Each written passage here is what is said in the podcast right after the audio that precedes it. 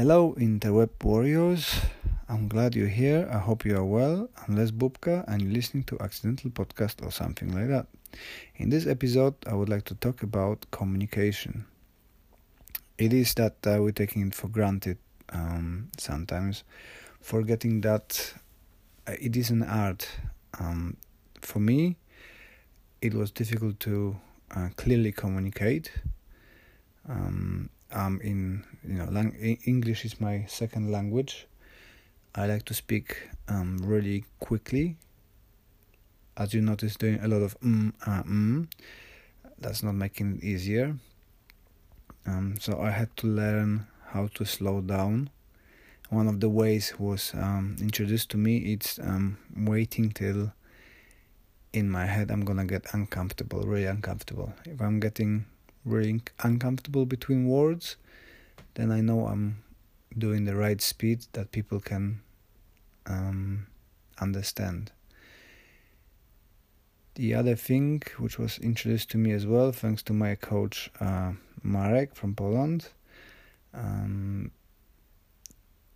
to make big longer breaks. Um, it's very interesting when I'm talking to him because he um, does a lot of pauses and gives you time to think, and sometimes it's it's so long that uh, it is a bit uncomfortable. I'm kind of panicking if you if the phone disconnected or not, but um it's a good exercise good exercise and give you space for thinking, um and I think I'm doing that because uh, when I was talking with Chris Wilder, um I was thinking about what I want to answer, and and Chris was getting like, oh, are you there?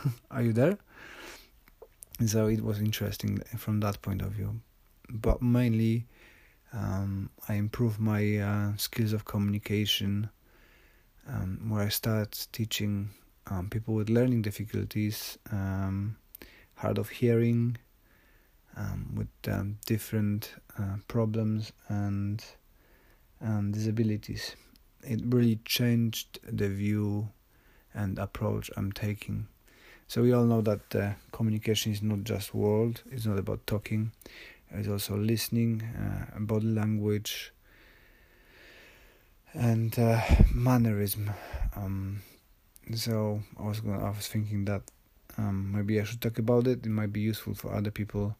Um, how I'm doing, what I'm doing, um, with being a good communicator. I am immensely improved over the years. I think now uh, I'm naturally started to use more of my body language, um, drop the some mannerism I had, um, and uh, coming across a bit clearer than I used to. So let's have a look what the communication skills uh, might include.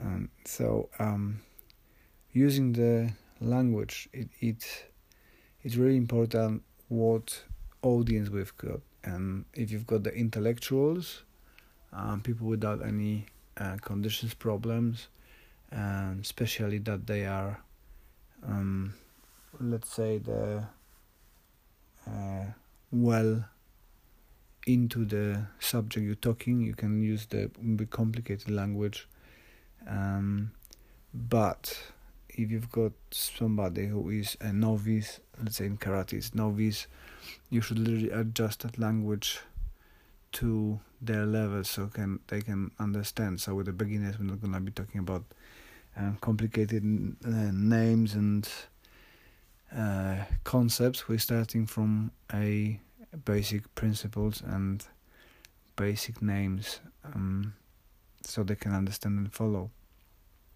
Um, So we try to avoid as well um, jargon. Um, so people with autism and learning difficulties really struggle with um, jargon. Um, they might not follow what you mean. They might get confused, and that's gonna be difficult for them to understand exactly what you mean, and it's gonna take longer to explain um, to them what you expect from them during the class. And the same is using the long words. Um, if somebody's got a very short attention span, um, some conditions it's gonna be very difficult for them to understand what you mean. Complicated language, um, complex words, not making it easy for people with learning difficulties or autism to understand you. So um, first thing, short, straight to the point, um, uh, words, uh, and literally what it means, it have to be said. You cannot do paraphrasing and stuff like that, um, because I learned that hard way. um, I like to do uh, kind of um, descriptions and get people the space to figure out things, and but with students without autism it doesn't work work like that, so you have to be really precise what you want them, um, because uh, they're just not getting it. Um, same with the jokes, um, people with autism taking jokes very literally, so you have to be careful with that, um, because it, it makes make confusion. In few sessions we had uh, quite a confusions about that, um, and uh, it was funny. I was lucky that, that Danny in my, my class is um, kind of high functioning autistic person, so um, we can explain to him what's going on and stuff, but it, it definitely you have to change your language to be more understandable. Um, next one is to um, we need to prepare to use different um, communication tools. So um, what that means by it, you have to adapt. Um, so for example, working with people with hard of hearing, um, I had to change and adapt my style, because quite often I uh, it's a habit which I picked up um, when I was younger and lost my teeth, and I was waiting for uh, having a new one fitted in, so I didn't want to smile, um, afraid of uh, people laughing at me and stuff like that, um, so I used to put my hand in front of my mouth when I was laughing or wanted to say something more complicated and stuff, but that makes really difficult for people who lip read um, to know what I'm talking about. Plus my uh, accent is sometimes making it um, very difficult as well. So that comes down as well to speaking slowly, slower and more clear. Um, and it's good to have somebody who is a native language speaker so they can translate. Um, so that's what uh, usually happens. And uh, if I'm talking to Alex, I use kind of a um, sign language, simple sign language. I'm not expert. I used to do uh, sign language in Poland, but of course it's different, like with normal language, so that's not used for me in here, but we kind of um, manage to get the communication that we understand each other, and I try to uh, say clearly and do sa- some sign language to say what I want to do, and and we're getting along okay. So at least I'm aware that if we've got people with hard of hearing, what I need to do and how I need to adapt. Uh, as well be prepared to use um, different communication tools, uh, so it might be pictures for people with the uh, learning difficulties. The Makaton, Makaton is um, really good. Um, it gives them the option to, to see the pictures and, and sign language, or using pictures or sign language, um, or slow uh, movements demonstration is a good one as well, where people can see what what do you expect from them, so not just talking about it, but as well do the demo, clear demonstration, because sometimes we we like to show stuff quickly and and, and people don't see what exactly happened, and as well being patient with it, because especially people with learning difficulties might take a bit longer to understand what you want from them and how it meant to look. So repetition, repetition, repetition, but they all usually get in there. It's not perfect, but they're getting there. Um, as well, following the lead of the person who you conversate with. So usually um, the people are going to tell you how they want to communicate with you.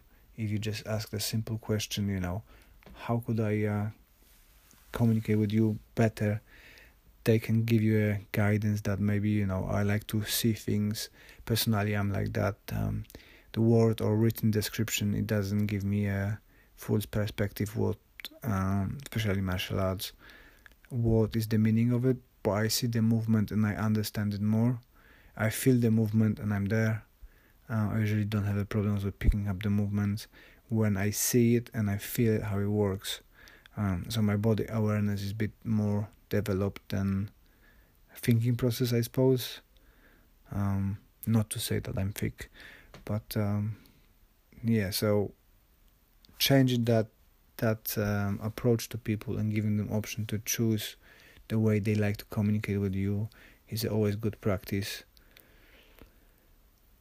And always, always um, check if they actually understand you. People have got that habit that you say and everybody says, yeah, I understand, yeah, no problem. Yep, I did. I've got that notoriously with, with Danny. Um, when I show something, I can see he is drifting away because uh, people's attention span is, is short for different reasons. Um, for him, it's autism. So I can see when he starts drifting away, I explain something and he's staring out of the room or laughing from something in his head, some joke or something from I said, and um, and then I ask him, Danny, do you um, do you know what I said? Oh yes, yes, yes, let's do it. Um, and they say, okay, then let's do it.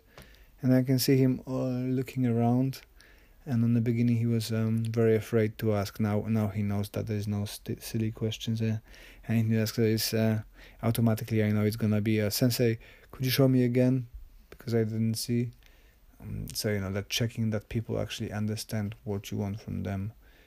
So a lot goes along with the giving the break so people can think, and then in maybe rephrasing it differently, so checking if they actually understood, and um, asking them, simply asking them, did you understand what I said?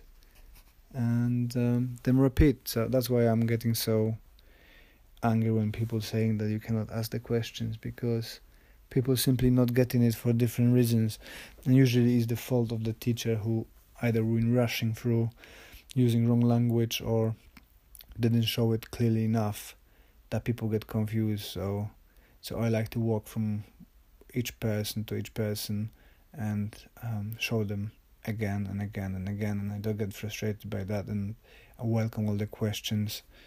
Um,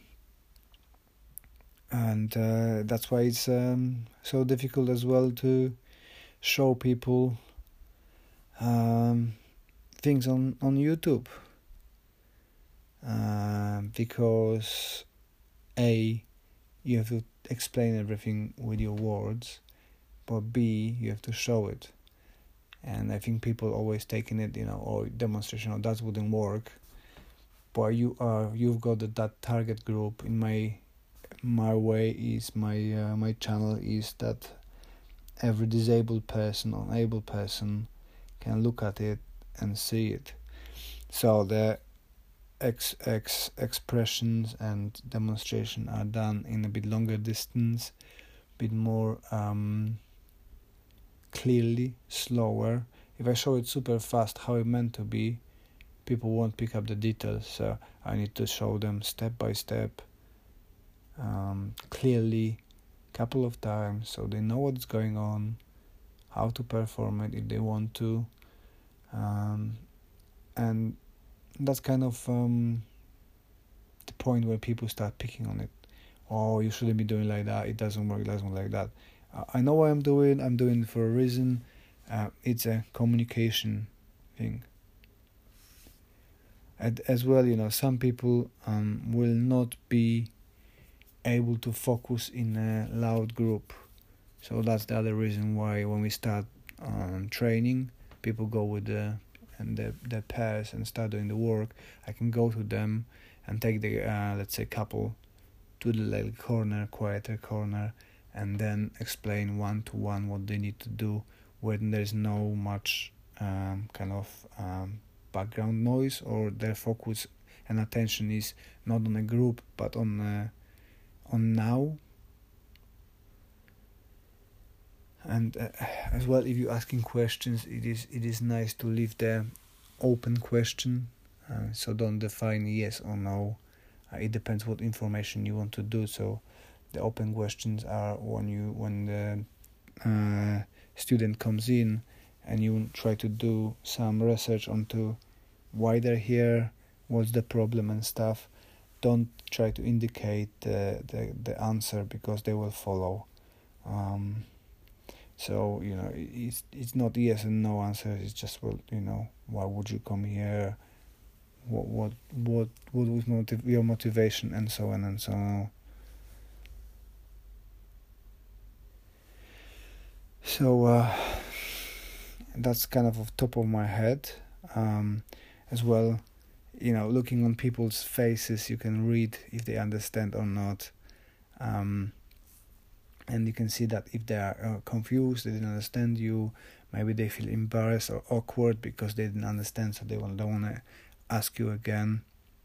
Um, so, uh, you know, it's nice to show that compassion and, and give them a time to to actually ask the question again. Maybe that's that's why they don't want to ask you in front of everybody, because they feel they're going to be judged.